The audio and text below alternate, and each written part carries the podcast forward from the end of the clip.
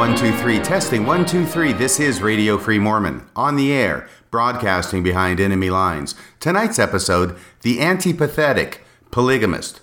Today's date is Friday, May 8th, 2020. We are now at the end of my seventh, yes, my seventh week of putting up a new podcast every weekday to hopefully help those of you who are sheltering at home during the midst of this coronavirus pandemic. A pandemic which I hope we are closer to the end of now than we are to the beginning. I want to give a big thank you to all the listeners to this program, and a special thank you to those of you who have seen fit to make donations to Radio Free Mormon so that Radio Free Mormon can continue to broadcast behind enemy lines. A little note about the title to tonight's podcast The Antipathetic Polygamist. I expect all of you know what a polygamist is, but antipathetic takes a little bit more in the way of definition. At least it did for me because I didn't even know this word before I started this podcast, but I was winnowing through my thesaurus trying to come up with words that were synonyms for reluctant. And lo and behold, I came up with antipathetic. And antipathetic sounded so much better in front of polygamist that I decided to go with antipathetic polygamist. Antipathetic is, of course, the adjective form of antipathy. And antipathetic means showing or feeling a strong aversion. So, what I mean by the antipathetic polygamist is a person who has a strong feeling of aversion toward polygamy, but yet who ends up practicing polygamy anyway. And this is not just a hypothetical person, this is in fact a friend of mine and one that I have known for 30 years now, off and on. So let me introduce to you a friend of mine. She's not here on the program right now. I hope to be able to interview her sometime in the not too distant future. We're still trying to work out the scheduling on that. But this friend of mine is named Sue. I have permission to use her first name. I don't have permission to use her last name, at least not at this point. So I'll just use her first name of Sue. Sue has had a remarkable life. And I don't want to tell you all the details about it. I want to save that for her to tell her story in a future interview. Believe me, it's mind blowing. But let me just give you the broadest outline. Back in 1990, I knew Sue and her husband at the time, whose name is Joe. Once again, no last name. Her name is Sue. His name was Joe. And I knew them as faithful, active, very devout members of the LDS Church. They had a number of kids, and they were raising them to be good Latter day Saints. They were a wonderful family and a good example of what an LDS family should be. But over the next few years, things started to change in that regard because Joe, who is her ex husband now, that was her husband at the time, that is her ex husband now. Sue is since remarried. And the reason that Joe is her ex husband is because he started to get very involved in LDS fundamentalist offshoots that practiced polygamy. So, over the course of time, Joe began studying this whole idea of polygamy. He ran into some polygamists and he began listening to the siren song of plural marriage. And he started figuring this was something that he wanted to practice. No, something that he needed to practice in order to be a true and faithful Latter day Saint and one who followed the true teachings of the prophets. The current prophets obviously are out of the way. It's the original prophets who taught about polygamy and about it being essential for exaltation that he was going to follow. Now, Sue was not thrilled about this idea. In fact, she went kicking and screaming into polygamy. She did not divorce Joe at that time because that was, in her mind, the worst thing that could ever happen to a woman in the LDS church was to be divorced. Therefore, she stuck with him. She took a lot of persuading and a lot even of coercion on Joe's part, but eventually they moved first to Idaho and then subsequently to Mexico and began living the celestial law of polygamy. Finally, after a lot of adventures in Mexico, Sue managed to extricate herself from the situation and return to the United States. Her children were now grown and helped her make her escape. And after she returned to the States, she didn't just leave the church completely. Instead, Sue started going back to the LDS church and becoming once again a faithful Mormon, which in its own right was kind of remarkable to me. You might think that someone who had followed that path and been taken into polygamy and had a very, very bad time of it. Once escaping polygamy, might wipe the dust of the LDS church off their shoes, but no. Sue came back to church and she was active in church for a number of years. She came back to church and she found out that she had an annotation next to her name in the membership records of the church, and that annotation signified that she had been involved in polygamy, and therefore a special eye had to be kept on her. She had to go through a special council process and get special permission from the First Presidency in order to be rebaptized into the church. But after that, she was told that that annotation next to her name had been removed. She subsequently found out that it had not been removed, which caused her to be upset mainly because she had gone through the process, been rebaptized into the church, and not only that, she had narked out a lot of other polygamists who were flying under the radar, pretending to be active and faithful members of the LDS church. So she had definitely done her bit for the cause, and then she later found out that she still had an annotation next to her name, and she was upset by this. Sometime after that, she made the critical mistake of reading the essays on the church website, and that blew apart her testimony of the LDS Church. She had already concluded that polygamy was not of God, and now she concluded from the church's own essays that the LDS Church was not of God. And Sue is currently married to a man who is a faithful member of the LDS Church, which puts her in a delicate position. And a lot of my listeners will understand exactly how delicate that position can be, coming to a point where you lose your testimony of the LDS Church, but you have a spouse who is still all in. And that also has something to do with the difficulty that we're having arranging an interview. But I tell you that much of her story. I give you that thumbnail sketch of her story in order to set the background for something that's happening right now. And what is happening right now is that Sue is engaged in an email conversation with her stake president regarding the LDS Church. And she is expressing to him some of her concerns, some of her frustrations, and the stake president is doing his best to respond to her issues. And once again, the reason I told you a little bit about Sue and her history is not only because I find it absolutely fascinating and amazing, but also because it will help give context to the discussion between Sue and her stake president. This is not the stake president in the state where I live or the state where I work. It is a different stake president. I'm not going to mention his name, but I will just refer to him as the stake president. And actually, this entire discussion between Sue and her stake president arose because of an online survey that was sent out by the stake to the different members on Friday, April 24th, 2020. So this is just in the last two weeks. And Sue responded to the stake president with this comment Can you please remove us from your mailing list. Thank you. Sue then follows it up because she didn't want to be removed from the branch mailing list. She lives in an area where there is only a branch of the church. She has many friends who are in the branch. She doesn't want to be removed from the branch mailing list, just from the stake mailing list, and she makes that clear here on April 25th, the day after. Please take me off the stake email list. That didn't mean to remove me from the branch emails. I have friends here I've known since 1976, and a few are still active in the branch. I love the members of the branch. I left the church, not my friends. I still would like to keep in touch with my friends in the branch. Thank you. And later the same day, the stake president responds to her on April 25th. Now, by the way, I want to give credit to the stake president for actively engaging in this conversation with Sue she has identified herself as a person who has left the church. She's obviously not happy with the church. And yet, the stake president, who I'm sure is a busy individual, is taking the time to minister to her to try and see if he can resolve her issues. This is what he writes Sorry for the misunderstanding. I am glad to hear that you have good friends in the branch, and I want to do my best to help maintain those friendships. They are important in our lives.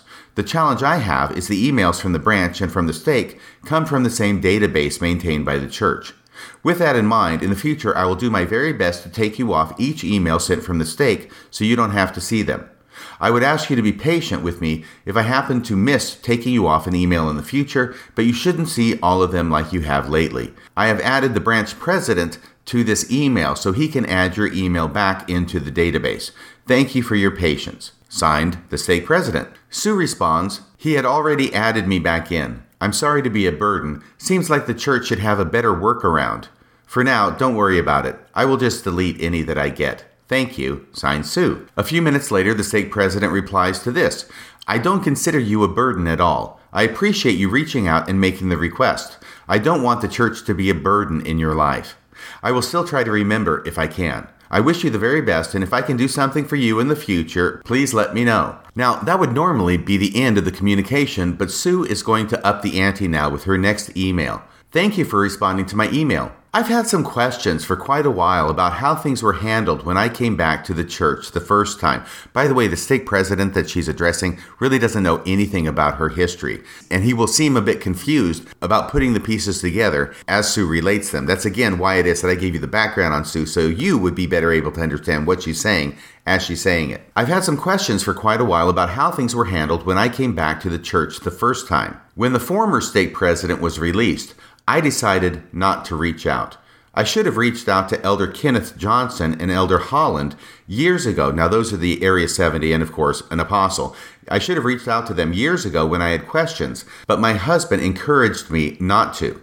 Someone told me that you were a great person and one that would be able to possibly answer my questions, but I decided to try to let things go. Then I read the gospel essays on some other things that I had thought were rumors, things I had put on my great big huge shelf for years. After I read those, in addition to the issues with the way things were handled by the brethren, that has to do with her rebaptism and the annotation still being on her membership records, by the way. After I read those, that great big huge shelf broke. So here I am, after 47 years. I'm happy and not angry or bitter. I do feel lied to.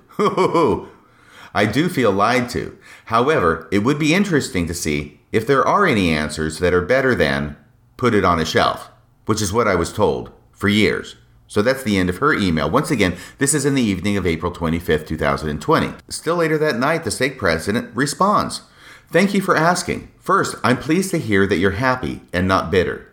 We all have to find a place of peace in our lives. I truly believe that place of peace comes to us from our Savior, Jesus Christ, whether you are a member of the church or not. Peace is in Christ. The church is here to bring us to Him. Without Him, the church would offer no peace. Without Him, there can be no true peace. I also know of a surety that the Savior loves you deeply and knows your feelings and concerns. I pray that in my own weak, humble way, I can help you find some answers. I am not a gospel scholar but I trust the Spirit can help us both in this process. I do note that it is rarely helpful to put real questions and concerns on a shelf. Well, that's a good acknowledgement. Those concerns can be painful and need to be acknowledged and understood. This is a rare stake president, isn't it? I would love to have a conversation about any questions you have if that would help. At least I can offer a listening ear and, to the best of my ability, help you feel God's love for you. Your friend in Christ, the stake president. Sue responds, I'm not sure how to ask my questions. Through email? Not possible to meet since we are sheltering in place and probably will be for a long time, since we are older and my husband has underlying health conditions. How should I proceed? The stake president responds, Let's start with email, and then if we would like, we could talk over the phone.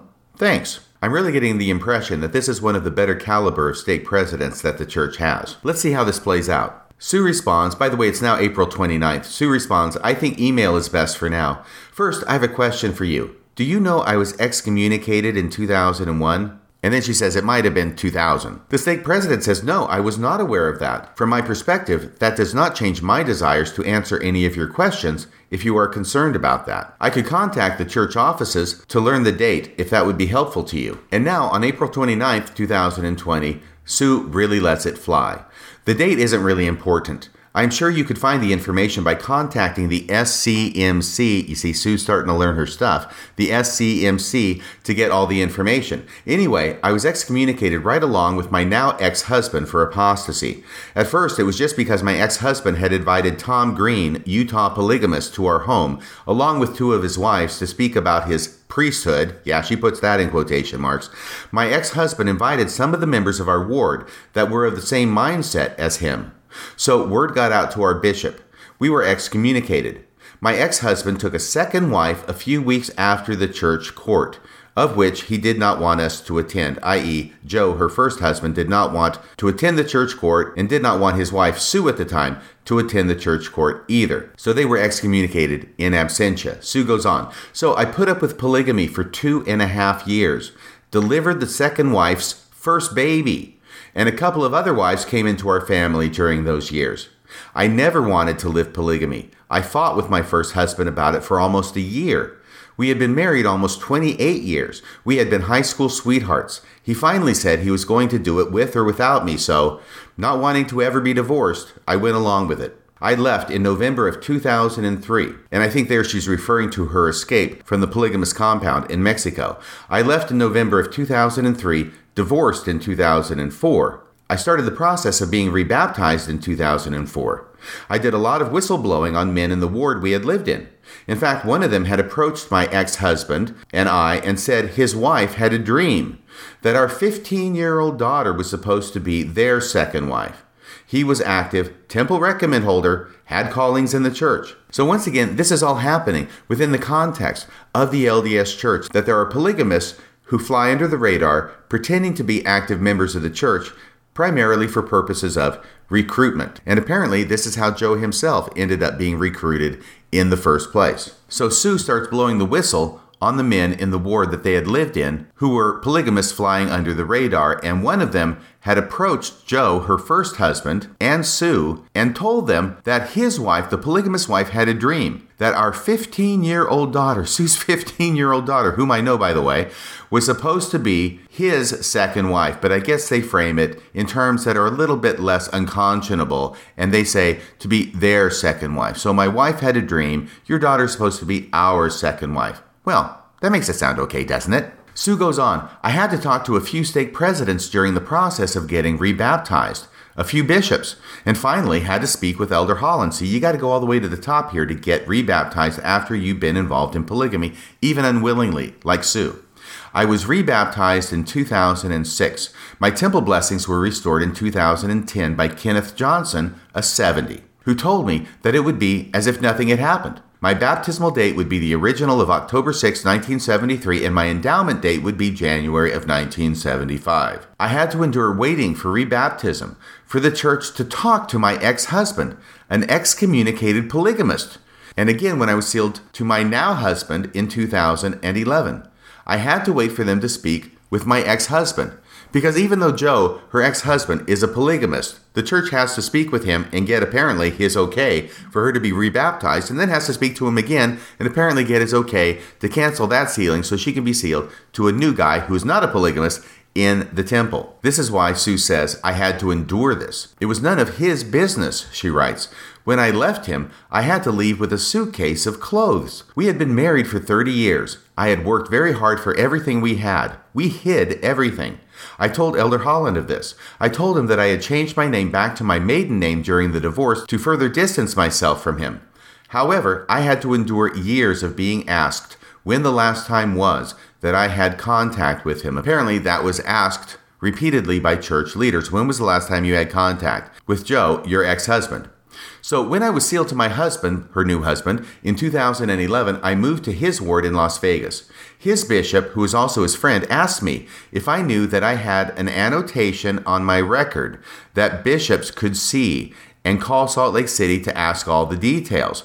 So she moves to Las Vegas now. She's been sealed to her new husband. They're attending a ward. They have a bishop who's also a friend, and the bishop comes to Sue. And after everything she's been through, with escaping from polygamy, with being rebaptized, with being sealed to her husband, with everything that the 70 Kenneth Johnson told her about, everything would be as it was before. Your baptism, your baptism date will be the original date of 73, your endowment date will be the original date of 1975. She finds out now that there is still an annotation next to her name in the church records. And Sue finds this out from the bishop in their ward in Las Vegas. And that when a bishop sees the annotation, they can then call Salt Lake City to ask for all the details. So all the details regarding Sue are kept in a file in Salt Lake City that a bishop can call and find out. Sue goes on, that was very disconcerting to me, given the time I spent to repent, write letters, she had to write letters to the leaders of the church, etc., etc.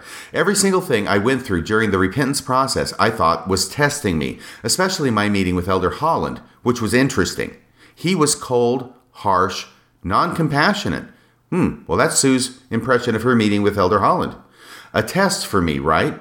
Same thing with bishops and stake presidents. Not all, but a couple. It's a test. Stay positive. Hang on to your testimony. That was my belief. That was what kept me going. So we moved back to Washington in 2013. The bishop told me the annotation could be removed. He didn't do anything, and I had no idea how to go about it. When that bishop was released and another bishop was called in 2015, the very next day the new bishop called and told me that the annotation should not be there and he was going to ask the stake president to start the process to have it removed. I was finally informed a couple of months later that the request would have to go through church legal affairs and would take 18 to 24 months.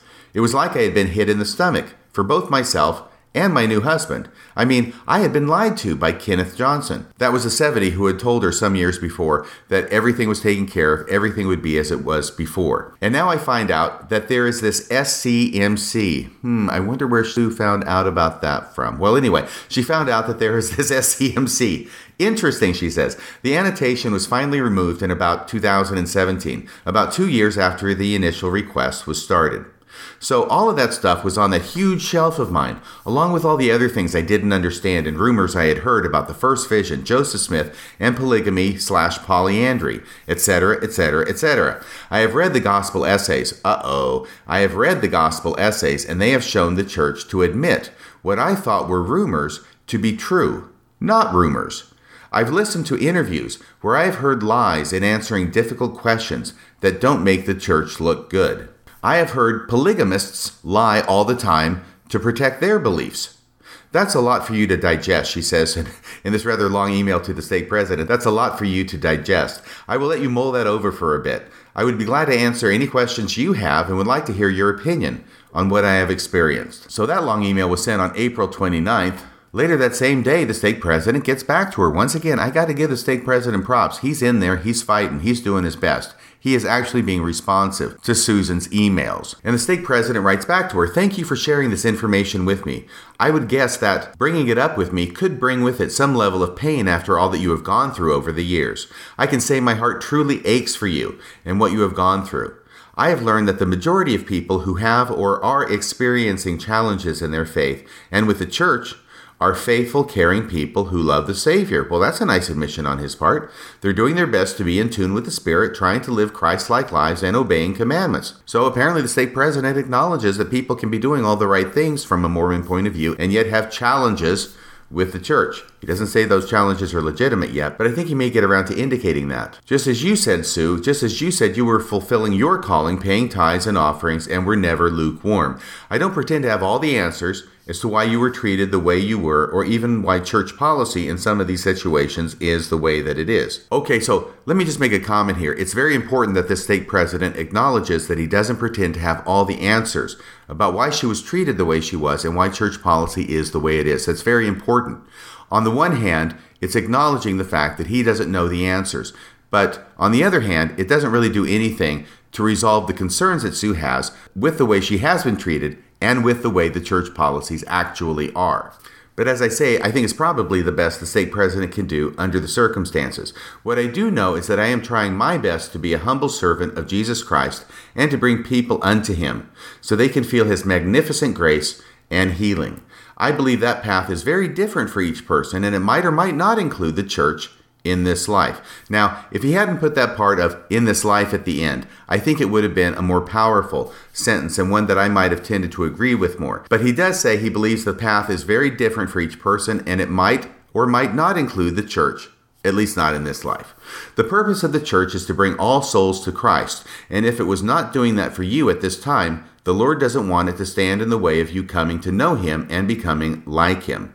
Don't get me wrong, because he could be misinterpreted here. He's kind of going out on a limb. As far as this coming from a stake president, don't get me wrong, I love the church and what it does for me and so many other people. But I also realize that it is in no way perfect, and its leaders over the years are not perfect, including Joseph Smith or any prophet since him. I know for sure I'm not anywhere near perfect. The only true perfect person on earth has been the Savior. I fully trust Him and His ability to redeem us, lift us, and edify us. I'm so grateful that He has experienced our sorrows and afflictions, and He can therefore heal us as individuals. I'm not sure if He's actually saying that Jesus has experienced the sorrows and afflictions of being a polygamous wife in Mexico, but it sounds that way. He says, I need that healing on a daily basis. So, he concludes, I would like to do as you suggested mull over this a bit, pray, and seek guidance on what I can do to help you and me learn from this process and discussion. My goal is to help you find some peace, if that is what you seek, and to help us both become more caring and understanding, like the Savior. I hope I can help you find some answers to your questions. I am grateful for the chance to have conversations with you, and I thank you again for your willingness to open up and share. Sincerely, the stake President. Now, here is Sue's response from April 30th of 2020. No, it doesn't bring up pain. That pain has been there since I left. And the church exacerbated it by how they handled the entire repentance process and even after. Have you heard of the SCMC? Do you know what it is? I am sure that I have a file there, which I feel is a violation of my privacy, as well as disrespecting of what I went through when I didn't even believe polygamy or want to live it. I didn't go into detail about what went along with all of that. We had plenty of money, yet my ex husband felt like we needed to get out of Babylon. We moved to Mexico, into the mountains of Chihuahua. We lived without running hot water, no indoor plumbing, limited electricity. My living quarters was a gutted travel trailer with just a bed and a table in it. No heat. It snowed in the winter there. I had to keep a fire going under a 90 gallon water tank 24 7 to have hot water. I had to sleep with two hot water bottles for warmth. It was work just to live day to day. We had 200 apple trees that had to be watered. Getting water was a chore. The little village where we lived was fed by a spring. The water pipe ran from the unprotected spring through our property to the town. We drilled a hole in the side of that pipe, used it to fill a 500 gallon water tank buried in the ground, then had to use a pump to pump the water up the hill to fill another 500 gallon water tank. That tank gravity flowed to our house into a hose through a window, so we had running water, cold water, dirty water. I wrote a letter to the First Presidency that was many pages long explaining everything, telling them I cried every day because I felt that what we were doing was wrong. I was told daily by my ex husband to fast and pray because I was letting Satan influence me. So I did, to the point that I was very thin. When I finally got away and my daughter eventually was able to buy a plane ticket for me from El Paso to Salt Lake City, when I got off the plane, my daughter thought I was anorexic. That is the short story. So many horrible things happened, lots of scary things down there in Mexico. And then, after all I had been through, I was treated as though I could possibly still want to live that. Given an annotation to be watched? Seriously? And then to find out that the church admits to things that were rumors, i.e., translation of the Book of Mormon, polygamy, polyandry, first vision, etc., etc., etc. I wanted the church to be true so badly. This is really important. I wanted the church to be true so badly. I wanted Joseph Smith to be true so badly. I wasn't raised in the church. I wasn't raised in any church. My parents took me to the first Christian church until I was five or six, then they got divorced. Didn't go to church again until my mom took me to the Unitarian church when I was about nine or ten. She took me two or three times. That was it. I didn't believe in God. I sent the missionaries away when they knocked on my door several times. Then I started dating my first husband. There's Joe. He was a Mormon and listened eventually joining the church when I was 18. My first husband wasn't involved in that, apparently in the missionary discussions or her conversion process. My first husband was not involved in that because he wanted to be sure I was joining because I had a testimony of the truthfulness of the church. He didn't want me to leave the church if we broke up. God, Jesus Christ, the church were an entire package for me. I gained a testimony of what I was taught, but it wasn't the truth. Lots of hidden stuff. And the Urim and Thummim, wasn't used to translate the Book of Mormon, but that's what I was taught. So there is a little more to add to the information. Everything just finally came to a head, and I was thinking about quitting going to church several years ago. Then I was given the calling to teach early morning seminary. That took a while to accept, but as usual, I did. I continue to always pay tithing and my fast offerings. All that did was push off what has happened now. I look forward to your answers to my concerns and questions. Thank you. I hope you're enjoying this back and forth between my friend Sue and the stake president. I think he's starting to realize he's got quite a lot on his hands. But he writes back, once again on April 30th. Thanks again for sharing. You have traveled an amazing, long, and challenging journey. I can't imagine going through what you have gone through and living in conditions you lived in while in Mexico. The journey you went through while trying to get rebaptized and sealed to your current husband sounds very challenging, emotionally as well.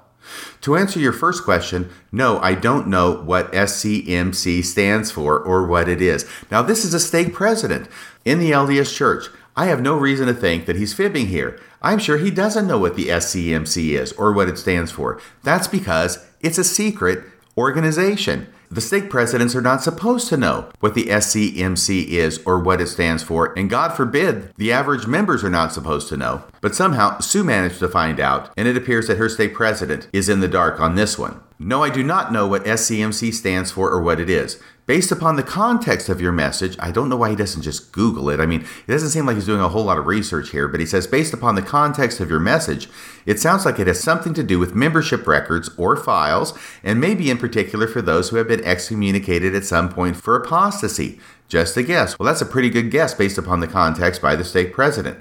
He says, I hope I can do better with the next question. okay, now on May 1st, we're getting close now. Today's May 8th. This is a week ago. This is Sue. The SCMC, Strengthening Church Members Committee, per Elder Holland's exact words, was principally formed, and its principal task was to protect the church against polygamists and guard against polygamy. So, how do I find out if I have a file within that committee? And if so, why on earth am I lumped into that? My actions over the years show that I in no way ever wanted to live polygamy and in fact tried to assist by whistleblowing on those wanting to live it in the ward where I lived in Idaho. And I also verbalized all of this to Elder Holland.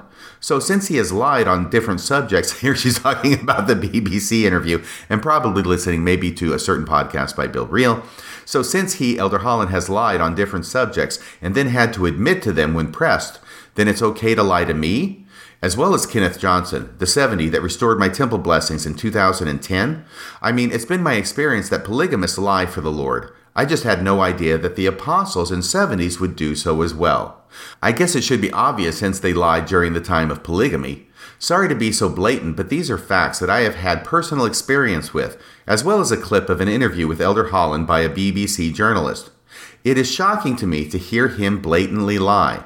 Just another punch in the stomach from someone whom I revered, and a church that I served for all of my life, with the exception of a few years when my ex husband's actions, i.e., polygamy, separated me from the church, and I defended the church time and time again, and now I find out that I was defending wrongly. How can you explain the lies? How can you explain the SCMC, of which I probably have a file? I feel like I have been violated, lied to, deceived. It's a tough thing to find out. Interstate President responds on Saturday, May 2nd. I personally have never heard of the SCMC, Strengthened Church Members Committee, in all my time as a church leader. And once again, I have no doubt that he's telling the truth there. It's a secret committee. Hello? But I am sure there are many committees in the church that I am not aware of which are trying to do good. I have, he actually says to do go. I'm assuming he meant to do good. And to think about the SCMC as doing good just made me laugh. I apologize. I have no idea what type of records on individuals this or any other committee keep, but I can truly see your frustration about having your name associated with this committee after all you have done and had to go through. The only records on individuals that I am aware of are the church membership records and records of what used to be called church disciplinary councils, now called membership councils, for those who were excommunicated or disfellowshipped. Isn't it great that a church disciplinary council is now called a membership council? Talk about Orwellian. It's the same council, it does the same thing, but now we're going to call it a membership council instead of a disciplinary council. The membership council records are you, okay, then he goes off on a, uh, some details that I don't really care about. I want to be fair to him, but I also don't want to go off into all these details. He does write, not being present in the conversations you had with Elder Holland or Elder Kenneth Johnson, I can't defend what they said. So I choose to take your word for what you were told and your feelings of being lied to. That's good of him. That's important. That's a good concession that he makes. But let me see what I can find if I Google the words Elder Holland lies to the BBC and see if I can find an audio clip that might help the stake president understand what it is that Sue was talking about. Ah, here it is.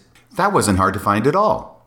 Let's talk about Mitt Romney. Okay. The man who may well become the most powerful man on earth. Mm-hmm. As a Mormon in the temple, I've been told, he would have sworn an oath to say that he would not pass on what happens in the temple, lest he slit his throat.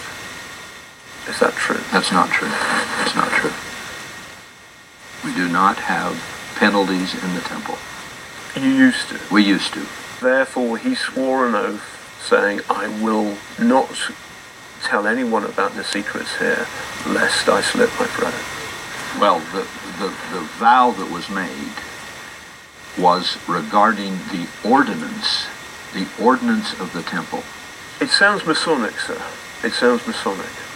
Well, it's comparable. It's similar to, to, to a, a Masonic uh, relationship. The most, potentially, the most powerful man in the world has sworn an oath, which he meant at the time, whatever it is now, that he must not tell anyone about what he's seen, lest he slit his throat. That he would not tell anyone about his personal pledge to the Lord. So hopefully that audio clip will help the stake president know what it is that Sue was talking about. Nevertheless, the stake president goes on in his email to Sue. What I can do is share with you my personal feelings about church leaders, old and new. Those feelings have changed over the last 10 years. I wonder what's been going on with him over the last 10 years, the stake president. And I believe those changes have helped me better understand my Savior and His grace and mercy. I was taught growing up that we listen to the prophets, and when he declares something, it is the Lord speaking. There is even scripture to support that. What I have learned working with elders, mission presidents, and other leaders is that each is a man who is called to fulfill a role in bringing people into Christ. Being natural men, they bring with them all their faults, weaknesses, and cultural background. Those backgrounds, their strengths and their weaknesses, play into the decisions they make. None of them are perfect, and they all make mistakes, even when some decisions may affect many people. Wow, that's quite a concession. I know I personally have made many mistakes, and I have no doubt that there are individuals who have left the church because of my actions. That haunts me. But I also know I have tried to do my best to do what the Lord wants me to do, and I pray and trust that our Savior will have mercy on me for the harm I have caused and will heal those whom I harmed. Looking at church leaders, old and new, I turn to the New Testament and see the mistakes Peter made. He had a wonderful heart and loved the Lord and wanted to bring people unto him, yet as an apostle, he made mistakes. The Savior also forgave him of those mistakes, and I am sure the Savior healed those who might have been injured by his mistakes. So, did Elder Johnson lie in the way he said that all would be restored and there would be no record? I can see how you feel he did. But if I was him, what I would have tried to convey to you is what is taught in both the New Testament and the Book of Mormon that when a person has repented, that the Lord remembers those sins no more, and they are clean and white through the infinite atonement. Your ordinances were fully restored. I truly believe they were, and I know the Lord will honor those covenants. As far as Elder Holland lying to BBC journalists, I have not seen that situation. And apparently he doesn't really want to see it because all he would have to do is Google Elder Holland lying to a BBC journalist, and it would come right up. I guarantee it. The stake president says that you, Sue, you said that Elder Holland admitted lying. At least I take some comfort knowing he recognized he had lied, and I hope he repented of that and is constantly trying to do better. My experience with church leaders, even with their faults, is they are truly trying to behave as a Savior would have them. I personally try to look at the fruits they bring forth, as we are taught to do in the Scriptures, like the fruit of lying, of course. Are those fruits as a whole good in causing me to come into Christ, or are they leading me away from Christ? My personal experience and testimony is that they are leading me toward Christ. I don't always understand some of the decisions and policies made, some of which are later changed. Hmm, I wonder what policy he's talking about there.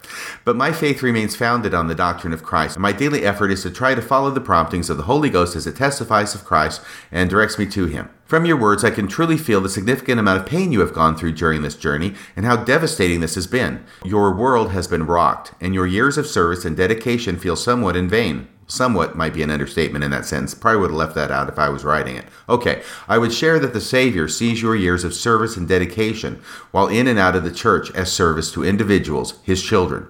Any and all efforts will be recognized as service unto Him. Once again, the church is here to help bring people to Christ. It is not an eternal organization. The family and individuals are eternal, and what we do to serve them is eternal. The Lord loves you dearly, as do many other people. Your friend in Christ, Stake President. Oh my gosh, Sue writes back another long one on May 2nd, and boy, it's like the stake president is trying to put water on the fire, but it turns out to be gasoline, and it just keeps flaming it up again. Here's what Sue writes Just to clarify, Elder Holland never admitted his lies. He only changed the answers when he was further questioned about things, i.e., penalties in the temple. I have a lot of questions. Another one is why did Brigham Young teach the Adam God doctrine and it was taught in the temple? Then in 1976, Spencer W. Kimball said it was false doctrine. Do apostles and prophets make mistakes on doctrine they teach since they are just men with a calling? Brigham Young on blacks, quote, Shall I tell you the law of God in regard to the African race? If the white man who belongs to the chosen seed mixes his blood with the seed of Cain, the penalty under the law of God is death on the spot. This will always be so. The nations of the earth have transgressed every law that God has given. They have changed the ordinances and broken every covenant made with the fathers, and they are like a hungry man that dreameth that he eateth, and he awaketh, and behold, he is empty. Prophet Brigham Young, that's how she quotes him, Prophet Brigham Young, Journal of Discourses. Sue asks, Are the Journal of Discourses done away with? My ex had me search out and purchase a set, though I never read them. He was mostly interested in what was going on with what was taught on polygamy. These are the founding fathers of Mormonism. These were prophets of God. It's not conceivable that they would teach doctrine through revelation from God if those doctrines are false. Brigham Young also said that the blacks would never hold the priesthood. Well, Technically, he said that they wouldn't hold the priesthood until every white man who would ever be born had the opportunity to do so. But nevertheless, the idea is still the same. I'm really loving the way that Sue is standing up to the stake president, even though he's being very nice in his responses, and I have to give him credit for that. Sue goes on The manifesto was created not from revelation, as was said by Wilford Woodruff, but pressure from the government, as I feel was the revelation on the blacks in 1978. Mind you, I never ever questioned any of it. But in studying things on the church's own website and studying doctrine from what was taught during the beginnings of the church based on revelation, I can't ignore the truths I have learned. I don't search out anti Mormon sites, even though I don't think members should be told not to. Truth is truth. If something is true, then our leaders shouldn't be afraid for members to investigate and get answers. Bravo! Bravo, Sue. Well put. She goes on, I don't know how old you are, but I am old enough to know what covenants, obligations, etc. I took upon myself in 1975 when I received my own endowments. Pretty shocking, and they match a lot of the Masonry stuff. I was told by a Mason that the angry mobs that were after Joseph Smith were all Masons too. It would make sense that they would be angry with him. After all, he broke the covenant of silence under penalty of death. And the temple is so far removed today from what it was in 1975, as well as when it was first made up. Revelation? It's almost not recognizable. So now, since there are less shocking things in the temple, now the church can feel safe in saying that the things in the temple are sacred, not secret. Because secrecy was used as a part of the covenant to never reveal signs and tokens, and if they were shared outside the temple, it was under penalty of death. That's some pretty serious and strange stuff right there. What are your answers, Stake President, and explanations on my concerns and what I've asked? oh my gosh. Sue is really, really putting it to the Stake president. Okay, all we have left now is one response from the Stake president to this. This is from May 4th, 2020. So this is just from this past Monday. He writes, Susan, once again, thank you for asking the questions, and they are very valid questions. Well, good job on you for validating the questions. I don't know if his answers are going to be that good, though. You have pointed out some things that have changed, and there are obviously others. Like you, I have never read the Journal of Discourses as it is not an official publication of the church. Wait a second, RFM breaking in again. I apologize. Did the stake president really just say that the reason he has not read the Journal of Discourses is because it is not an official publication of the church? Let's read that last line again, shall we? Like you, I have never read the Journal of Discourses as it is not an official publication of the church. Hmm, it sure sounds like that's what he's saying. If so, he is definitely signaling that he is a good Latter day Saint, that he is following the direction of the church leaders to restrict his research, his learning, his understanding about Mormonism exclusively to officially published sources. Just wanted to point that out for the record. The stake president goes on. The teachings you referred to were never adopted into the church doctrine and never taught by other prophets following Brigham Young. How I personally reconcile what was said by President Young and other earlier prophets and what we hear and are taught by our current prophet is that as individuals we are constantly learning, growing, and changing as we become more like Jesus Christ. The Savior allows us to do our best as imperfect mortals. He wants us to learn from those mistakes and gently directs us to truth and His perfection as we continually seek Him. Like I said in the last email, the apostles in Christ's day made mistakes as they were learning and becoming like him. It is a necessary process. The Lord has always used weak vessels in order that his children see his glory and not the work of man. I believe the church is also a living, growing organization just like we are as individuals. With time, policies and procedures change, but the doctrines of Christ do not change. Now, here he's going to draw the circle on doctrine so small that he can actually make this argument with a straight face because he puts in parentheses after doctrine of Christ. What is it he's talking about? Hope, faith, repentance, baptism, gift of the Holy Ghost, and enduring to the end. That's it. That's the only doctrine of the church which he is going to commit to believing and stating will not change. Everything else, apparently, is up for grabs. That is why the Savior taught that we should teach faith, repentance, and baptism. I am at peace, and to some degree take comfort knowing that our leaders are men called of God, but that they are also human. Okay, so here comes the switcheroo, right? When it's been pointed out that leaders who claim revelation and are prophets of God within the LDS tradition, like Brigham Young, teach things that are controverted and denied by subsequent prophets, that doesn't make the stake president question how both of those men can be prophets when they're teaching completely opposite things in the name of the Lord and in official church publications. By the way, let me back up a second here. Official church publications today include the conference reports that we get twice a year in the Ensign magazine. Much of what is contained in the Journal of Discourses are conference reports from earlier church conferences held in Salt Lake City. Just wanted to add that for perspective. If the conference reports today are official publications of the church, why are the conference reports as recorded in the Journal of Discourses not official publications of the church? That's the question I wanted to bring up. But going on with the switcheroo, now that it's been pointed out that prophets of the LDS Church have contradicted each other, that's going to be now framed by the stake president as a mistake. They're not perfect, they're continually learning. And now he's going to not deal with the issue, but instead he's going to do the switcheroo, like I said, and he's going to say he takes comfort from it because he realizes that he's imperfect as well. And if these guys could be called of God to their high and holy callings, then the stake president can feel that he also can be acceptable to God because he's not perfect either. See how it completely dodges the issue and tries to put a positive spin on what is really a very, very difficult and thorny theological issue. He goes on. I am at peace and to some degree take comfort knowing that our leaders are men called of God, but that they also are human. It gives me hope that I too, see here it is, it gives me hope that I too can be called of God for my particular callings, and that even though the Savior knows I will not be perfect at it, He will help me, direct me, and change me as I do my best to follow Him and hear Him. It is my desire that He will be able to use me to help others come unto Him, which is really what He's trying to do with Sue. He's trying to help her come unto Him, which in LDS parlance actually means come unto the church, come back to church. So, have some things changed over time in the church? Yes. Well, at least he's going to recognize that. I have also lived long enough to see some of those changes. It gives me hope in a church that is founded on revelation. See, when your church changes, it's apostasy. When my church changes, it's continuing revelation. I believe the most important prophet to follow is our current prophet. I believe he was prepared to lead us today through the challenges and issues of our day. I personally know and have had it witnessed unto me by the Holy Spirit that Russell M. Nelson is a prophet and is here to guide us today. Now, this is the problem, of course, and it's the problem that the stake president is not going to engage in his letter because he's already set forth the basic building blocks of the difficulty and acknowledge them as being correct. That Brigham Young taught the Adam God theory, that President Kimball said the Adam God theory was false doctrine. So we know, just based upon what the stake president has admitted, that what a past prophet says, even if he claims it as revelation, even if he claims it as doctrine, can be overturned completely and disregarded by subsequent prophets. And once you've admitted that much, you completely knock the knees out of whoever the current prophet happens to be, because having admitted that much, you also have to admit the logical next step that whatever the current prophet is saying is doctrine could be overturned by a future prophet, just the same way that what Brigham Young said was doctrine was overturned by Spencer Kimball. What it ends up meaning is that we have good reason to not trust what a current prophet is telling us